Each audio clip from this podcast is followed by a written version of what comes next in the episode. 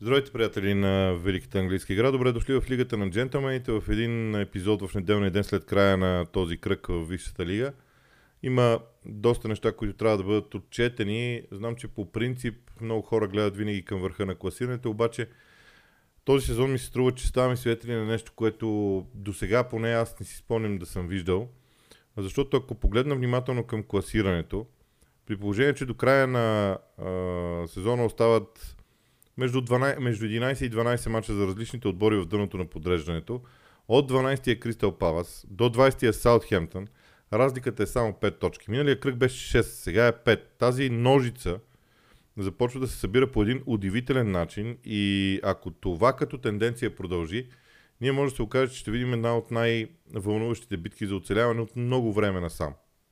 Сега, защо се получава това? Защо а, тази битка за оцеляване е толкова сериозна? Причините могат да са много и то най-различни, като започнем от това, че някои отбори са в преход, други отбори смениха менеджерите, бяха направени определени грешки в развитието на дадени тимове.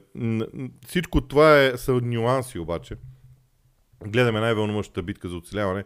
Според мен от много години насам аз ще се постарая да намеря време, когато и, и всъщност трябва да се върна назад, за да видя по това време на годината колко е била разликата между 12-я и 20-я в класирането като точки.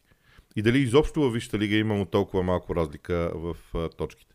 Но сега някои неща за м- самите матчове. Започвам с Борнемот и Ливърпул. А, матч, който Борнемот спечели с 1 на 0, матч, който изненада мнозина, включително и мен, признавам си. А, но матч, в който Ливърпул започна уверено, имаха може би една, две, три ситуации в първите 15 минути и не ги вкараха. След което постепенно, колкото повече време минаваше, Борнемот заиграваше по-убедително, по, ам, как се казва, по-уверено. Стигнаха до гол, след това задържаха гола, а точно обратната беше тенденцията в Ливърпул. Сега, абсурдно е да сравнявам качеството на футболистите в Борнемот и Ливърпул. Нали, всички сме наясно, че в Ливърпул са далеч по-качествените индивидуалности и в това няма никакво съмнение. Обаче, а, в чисто психологически план ми се струва, че много много явно се виждат проблемите на Ливърпул. Проблеми, които когато отбор е уверен, когато отбор е вдъхновен, когато отбор е съсредоточен, в нападение могат да бъдат е, уникални. Когато дойдат проблемите и противника поведе, изведнъж това нещо изчезва. Това, което Юрген Клоп преди време беше казал за Ливърпул, че те са ментални чудовища, ето това го няма. Менталните чудовища ги няма. Изчезнаха, тотално изчезнаха. Ам, много хора ще говорят за пропусната дуспа от Салах, за едно положение, второ положение. Не, за мен менталните чудовища липсват. Търсят се менталните чудовища. Къде са, не знам. В същото време обаче Борнемот вдъхновява. Борнемот прави... Аз продължавам да смятам, че Борнемот и Саутхемптън са а, слабо играещи състави в Висшата лига, макар че Лиц може би също би трябвало да попадне вече в тази категория. Аз мача на Лиц не съм го гледал, защото а, ще го коментирам на запис утре. Не обичам да гледам картина от мачове, които ще коментирам на запис. В крайна сметка, мисля, че не е добре и за зрителите да... А, от гледна точка на качеството на коментара не ги гледам. Но за Лиц и, и Брайтън ще говоря в някакъв следващ момент. Хубав матч, завърши от 2 на 2 с голове. А, резултата не върши работа между другото и на един и на другия отбор. А, от друга страна пък а, Фулъм също не можа да спечели, така че за Брайтън всичко е окей. Okay. нека да не забравяме, Брайтън има 24 изиграни мача, два по-малко от Ливърпул, е само на 3 точки от Ливърпул за 6-то място, защото вижте, Брайтън се бори за място в Европа. Брайтън не се бори за нещо друго. Но да завърша за Борнемот преди всичко останало. Борнемот все още е в зоната на изпадащите. Все още отбор е с най-слабата защита в лигата, но начина по който особено напоследък Борнемот се защитава задружно, върши работа. И ако все пак изключим за момент чисто психологическата страна на матча между Борнемот и Ливърпул, мога да кажа само едно за мен. Начина по който Борнемот не позволи на Ливърпул да ги пресира, било с дълги топки, било с изритени топки, било по всякакъв начин Борнемот не позволяваше преста на Ливърпул да, не работи, да работи. И това им свърши работа в крайна сметка, защото марисайци редовно правят грешки в а, отбрана. Преминавам към следващия а, двубой, за който трябва да говорим. Лестър срещу Челси. Възхода на Челси продължава и аз а, няма да крия, че бях уверен в това, защото м- просто виждаха знаците. Сега вече, освен игрово, има вече и едно числово изражение на този прогрес на Челси, който много ясно се вижда. Дори Кай Хаверс вече започва да вкарва голове, което, между другото, ако продължи като тенденция, Кай Хаверс може да върне увереността си пред противниковата врата и след това за другите отбори ще стане много тежко. Това, което е малката разлика при Челси, тя не е малка. А, в сравнение с времето, примерно преди две седмици, и това много ясно се видя и дори срещу Лестър, е, че отбора се прибира не точно пред наказателното си поле, но в своята половина. Винаги се стремят да имат 7 души зад линията на топката в момента, който противника владее, така че да не бъдат изненадани контратака, защото голове може да допуснеш и с 10 души да си зад линията линията на топката. Но въпросът е да си организиран. Челси са организирани и когато вземат топката, прехода напред е много директен. А, преди две седмици или три седмици, а, Челси искаше да смачка противника чрез владение на топката. Това, което Брайтън преди по, време, по времето на Грен Потър имаше. Само, че за да стигнеш до този момент, трябва да, трябва да се превърнеш в онази машина за подавания, а Челси още не е.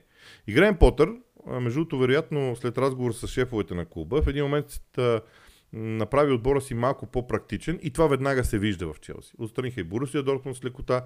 Не, че това беше трудно за прогнозиране предвид качеството на футбола, който Борусия Дортмунд играе извън, е, тук не говоря отново за резултати. А, проблема на Лестър е много голям обаче, защото а, Лестър продължава да се държи като отбор, който е а, с самочувствието на топ отбор, но всъщност резултатите са доста различни. И Лестър е един от отборите, които не просто са замесени в битката за оцеляване. Само головата разлика държи Лестър над зоната на изпадащите. А, има много сериозни слухове, че м- Бренда Роджерс е загубил тотално доверието на, на, на играчите. Ако това е вярно, наистина, защото такива приказки винаги се появяват. Аз ги споделям, защото, а, както се казва, не е невъзможно и да е истина. Но ако е така, тогава в Лестър имат много сериозен проблем за мен. А, от една страна е това. От друга страна, а, да обясняваш всичко с а, Мадисън, т.е. дали Мадисън е на терена, дали не е, вече не работи, защото окей, Мадисън играе и какво от това? Лестър продължава да не е толкова м- ефективен, колкото беше само преди 3 седмици назад във времето. Каква е разликата? Преди 3 седмици Лестър можеше да отнеме топката в средата на терена и много бързо да я пренесе до противниковата половина, където да, да отбелязват голове. Сега не могат да го правят. Е, ето тази разлика си личи изключително много, особено в двубой като този с Челси, когато пък Челси набляга на абсолютно същото нещо, разликата е очевидна. Победата на Евертън над Брентфорд е много важна. Първо, защото прекъсна успешна серия на Брентфорд. Върнете се да видите колко мача състава на Брентфорд не бе губил и срещу кои отбори Брентфорд не бе губил.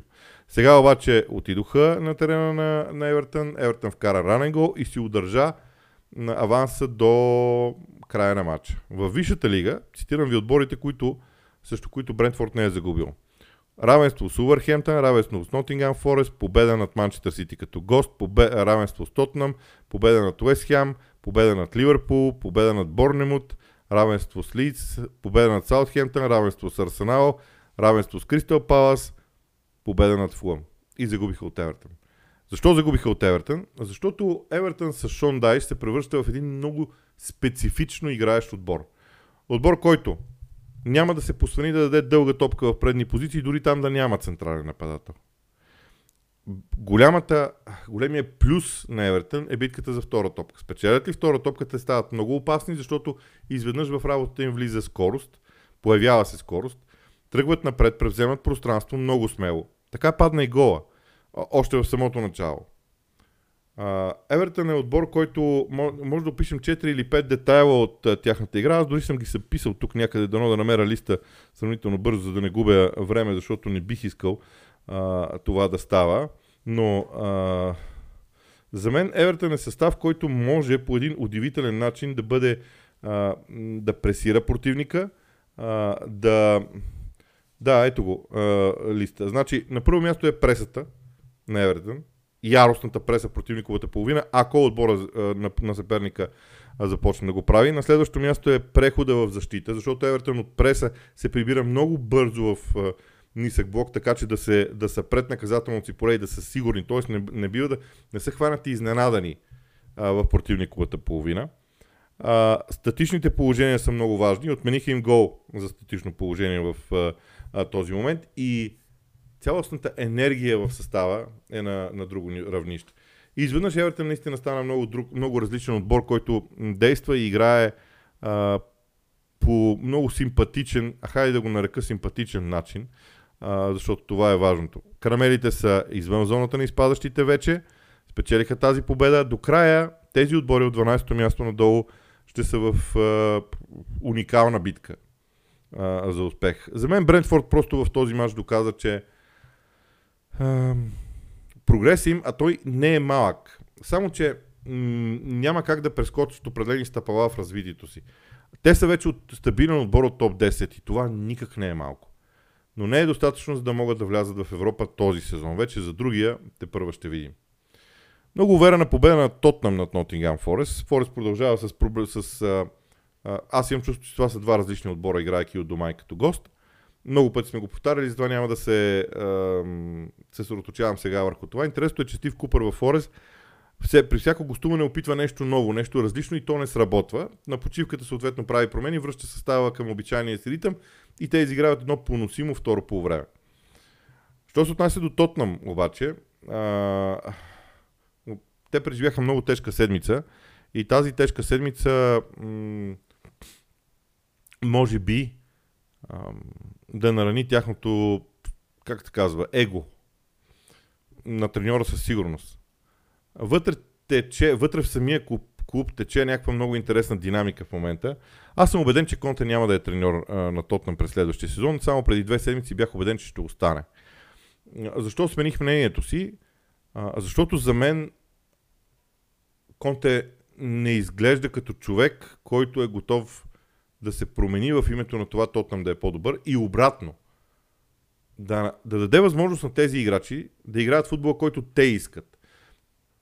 Конте иска отбора му да играе само единствено така, както той иска. Ако това не става, няма друг вариант, няма план Б. Не знам дали Хари Кен ще остане. Това са много важни въпроси за спорите. Но вижте, Тотнам в момента се намира на четвърто място в класирането. На, с матч повече от третия Man United, който има две точки аванс. Но зад гърба на Тотнам напират Нюкасъл и Ливърпул с особен вид а, м, така амбиция. При Ливърпул удара от Борнемут беше много жесток, защото при победа на Ливърпул над Борнемут сега а, нещата ще да са много различни, но така или иначе а, Тотнам има а, своите задачи за разрешаване. И в същото време, макар негативното настроение около шпорите да се е запазило, ако погледнем внимателно последните мачове на Тотнам и се ограничим единствено и само с Висшата лига, то нещата не са чак толкова лоши. Последните 7 мача Тотнам има 5 победи. Това е един добър резултат за отбор, който гони топ 4. Но очакванията, амбициите на Тотнам бяха за нещо много по-голямо. Там идва проблема. Ако те, примерно, бяха казали, този сезон ние искаме да сме в топ 4, всичко щеше да бъде наред. Само, че миналия, през миналото лято, те казаха, ние спечелихме трансферния прозорец, взехме изключителни футболисти а, и имаме доказан треньор, ще атакуваме титлата. И сега имаш, имаш усещането за провал. А, не мисля, че точно провала е а, това, което а, показват. Мача между Криста Палас и Ман Сити е доказателство защо никога в живота си не искам да бъда треньор. И ще ви кажа защо. Патрик Виера бе намерил начин на игра, който да се противопостави на разиграването на Ман Сити по един удивително ефективен начин. Смятам, че Кристал Палас изигра най-добрия си матч в защита от много време насам. Първо самия стадион. Дъжда. А, той не беше през цялото време, според мен. Публиката светлините, т.е. нощния матч на, на, под светлините на прожекторите. Всичко това създаде една много специфична атмосфера на Селхърс парк и Палас имаше успех. И точно тогава, когато вече изглеждаше, че Ман Сити просто няма как да вкара гол, дойде грешка на едно младо момче. А, сега, ясно е, че и той, много треньори са го казвали, а, последният, от, който, от когото го чух, всъщност беше Арсен Венгер, да си призная. А, той казваше, моите футболисти ще ти костват точки. И това беше точно така, защото едно младо момче, а, мисля, че беше Майкъл Олисе, направи много голяма грешка. Много голяма грешка. И това коства точката на, на Кристо Палас. Аз не смятам, че те можеха да спечелят, но не смятам и, че Ман Сити без да стигне до тази, до, до тази дуспа, тя си имаше абсолютно редовна и така нататък, не казвам нищо друго. Но Ман Сити имаше сериозен проблем също този отбор на Кристо Палас в разиграването на топката.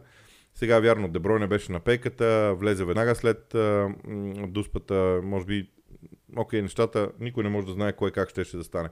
Но Палас се беше подредил брилянтно. Ако човек, ако аз съм треньор и разберете треньорите, това да си треньор е уникално. Цяла седмица тренираш, имаш някакъв игрови план. Отработил си го, измислил си го, проучил си съперника, знаеш качествата на своите футболисти, съставил си този игрови план този игрови план работи 70 минути. И някой прави индивидуална, грешка. Не можеш да му се сърдиш. Младо момчете, първа ще, ще, има опит в футбола, инстинктивно реагира на тази ситуация. Наистина е кошмарно чувството. Ето заради тези моменти аз се възхищавам на всеки, който е бил а, и е менеджер във Висшата лига. Въпреки, че Палас си е в битката за, за оцеляване, аз мятам, че Палас ще се справи просто защото имат опит. При тях големия проблем са головете не вкарват голове, не, няма точно удар в противниковата врата. Имат само един гол повече от Нотингам Форест, повече от, един гол повече от Увърхемптън и от Саутхемптън. Имат равен брой отбелязани голове с Нотингам Форест, а това е малко, защото възможностите на Пала според мен са по-сериозни. Колкото до Ман Сити, те навлизат в една много тежка серия от мачове заради Европа, заради националните отбори. Ман Сити ще има задачата да се превърне в машина за резултати. Не знам дали Масити може да поддържа тази ефективност, защото то, ам, те спечелиха този матч с индивидуалната си класа, а не с отборното превъзходство над противника. Вероятно и други мачове такива ще могат да спечелят, но гоненето на Арсенал не е лесна задача и с това преминавам към следващия ден и следващия матч между Фулъм и Арсенал, защото Първото по време, което артилеристите изиграха срещу Фулъм, беше едно от най-добрите, които съм гледал под ръководството на Микел Вартета. Разиграването на топката. Умението да контролираш темпото, да дадеш топката на противника за известен период от време, да му дадеш самочувствие, след което той да дойде в твоята половина ти да контратакуваш. Всички основни елементи в играта на Арсенал, които по принцип виждахме, бързината на фланговете, бързината от фланговете, извинявам се, разиграването на топката, всичко това вършеше чудесна работа и беше страхотно за наблюдаване. Да оценим две неща. За мен Леандро Тросар е изключително попълнение. Не заради асистенциите, аз а, имах възможност да коментирам матча и казах, че той е първият футболист в Висшата лига, който прави три асистенции в рамките на първото по време на матч като гост в Висшата лига. Но той пасва много добре на стила. Той може да бъде на позицията на Мартинели, на позицията на Габриел Жезус. Подозирам, че и на позицията на Букайо Сака може да отиде да играе. Това е много ценно за този отбор на Арсенал. Защото Смит Роу има подобни качества. Сега дали Смит Роу ще може да ги развие заради контузията, операцията и така нататък, ще видим в началото на следващия сезон. Там ще получим този отговор. Но при завръщането на Габриел Жезус, ние го видяхме второто по време, той изпусна едно много чисто положение, от което се видя, че не е готов игрово а, още. Просто му трябва игрова практика, е малко повече уверено спокойствие на терена. А, не е и чак толкова повъртлив. Имам чувство, че все още изглежда малко малко тежък, по-муден в реакциите, но това, това е практиката на терен. Но Тросар е много ценен, защото може да бъде вариант на всеки един от тях, а Анкетия дава още една възможност. Тоест, Артета може да сменя хората в предни позиции без това да нарани шансовете на отбора да отбелязва голове. Това е много важно, за да могат головете да са постоянно число, имайки предвид, че през следващия сезон е почти сигурно, че Арсенал ще играе в Шампионската лига. Всъщност да погледна, в момента Арсенал е на 22 точки пред петия в класирането. Нюкасъл има още 13 мача, т.е. 39 точки да взима. Така че още рано да смятаме кога Арсенал се е класирал в топ 4 и се е класирал в Шампионската лига, но вероятността е голяма. И там ще трябва по друг начин да се върти състава. Това са двете неща, които искам да отбележа. За връщането на Габриел Жезус вече го отбелязахме. А, умението на отбора да излиза от преса също. И тук, се връщ, тук обръщам поглед към Фулъм. За мен беше очудващо защо Марко Силва реши да рискува и да кара отбора да пресира високо Арсенал. Да пресираш високо Арсенал, Ман Сити и Ливърпул в предишното му състояние е самоубийство. Това са отбори, които излизат с лекота от тази преса. На всичкото отгоре те се чувстват щастливи, че идваш да ги пресираш, защото това означава, че в другия край на терена има свободно пространство. Разиграването на топката, те разиграват търпеливо, те разиграват дори арогантно, създават впечатление, че аха, аха, ще сбъркат и ти отиваш още по-напред и в този момент ще траква капана, дълъг диагонален пас към другия край на терена, създаване на чистен превес в а, а, половината на противника и Арсенал се е справил. Да не говорим за статичните положения. Тук Габриел Магаляш явно той има някакъв афинитет към Фулъм, защото им вкарва редовно голове. А, така че всичко това беше много странно. И другото нещо, което е. А, третия гол. Мисля, че беше третия гол на Арсенал. Никога не се изпълнява тъч по този начин. Никога тъч не се изпълнява навътре към терена. Дори да мислиш, че твой съотборник в центъра на игрището е абсолютно сам. Просто защото загубиш ли, загубиш ли топката, вероятността ти отбележат гол става огромна. И това е факт. Не случайно всички изпълняват страничните хвърления по тъч напред, дори да не вземат предимство, няма да загубят топката. Това беше много груба грешка. Изобщо Фулъм направи днес груби грешки доста. Имаше и добри моменти, разбира се, но, а, но не е достатъчно. Вижте, палиния им липсва много и това е, това е проблем. Продължавам с а, другите двубои. Много важен успех на Ньюкасъл на Тувърхемптън. Ньюкасъл си върна енергията, хъса, стила, а, който имаха, да а, в финалната третина да действат много бързо. Има ги дребните дефекти под формата на индивидуални грешки, но това е лечим проблем. Но аз видях стария Ньюкасъл. Проблемът е, че видях и стария Увърхемптън, който е пасивен когато резултата не е в техен ощърп. Когато Увърхемптън губеше в резултата, заигра по-активно. И всъщност това е голямото предизвикателство пред Лопетеги, защото ако той продължава по този начин, ясно е, че вълците също са в битката за оцеляване. Но те трябва да бъдат проактивни, защото могат. Има отбори в долната част на класирането, които нямат възможност да са проактивни, просто защото не са, нямат толкова качествени футболисти. Но Увърхемптън ги имат. Не съм гледал в цялост нито мача между Манюет и Саутхемптън, нито този между Уест Хем и Астон Вила. Мога да кажа, че червения картон, който Каземиро получи, аз го видях положението, е абсолютен червен картон. Не знам как изобщо някой може да мисли по друг начин. Сега, дали е имало други съди... отсъждани на съдята, съвсем отделна тема. Но разбирам, че Ман Юнайтед се опитал да атакува с 10 души, да играе позитивно, което е наистина хубаво. Но вижте, при Ман Юнайтед така, следващите 4 мача са много важни, защото Каземиро ще е наказан 4 двубоя. Мисля, че един от тях е четвърт финала за FA Cup, който е важен, защото това е другия трофей, който Ман Юнайтед може да спечели. но Ман Юнайтед трябва да намери начин да, да не допуска голове, за да може състава да влезе в топ 4. Защото пак казвам, битката за топ 4 между Man United, Тотнам, Ньюкасъл и Ливърпул ще бъде също много, много интересна. Особено ако Ньюкасъл запази това си поведение и а, този начин на игра. Колкото до Уест Хем и Астън Вила, така не мога да... Аз продължавам да се дивя понякога на това, което случва с Уест Хем, защото м- очевидно е, че там има нужда от някаква промяна. Просто минали сезон отбора играеше по един начин вдъхновен а, и ефективен. Новите попълнения лято трябваше да направят отбора по-силен. Нищо такова. Вижда се, че горе-долу Астън Вила в момента, в моментното си състояние стигна до предела на развитието си.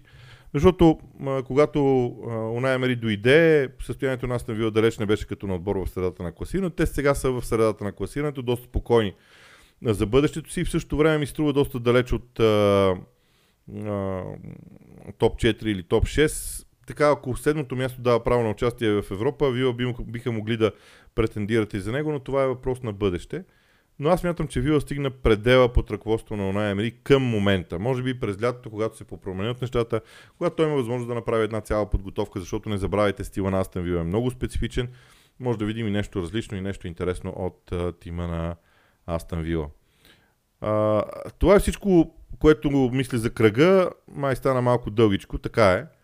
Но това, което исках да кажа, че аз наистина ще се насладя на една универ... уникална битка за оцеляване, която струва ми се не сме гледали никога.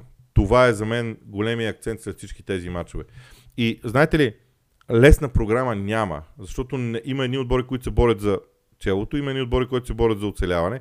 Дори Астън Вила, т.е. разликата между 11 и 12 а, е такава, че Астън Вила може да стигне до седмото място, евентуално, ако то дава право на участие в Европа, те имат възможност да го направят. А 12-я може да изпадне. Тоест, онова, онова нещо, което ние дълги години наричахме златна среда, просто в момента липсва. Това е всичко от мен. Утре пак ще има епизод с Ивайло Цветков и след това вторник правим анализ на два български матча и в среда на английските. И после пак така, цяла, цяла седмица. Надявам се да ви е интересно.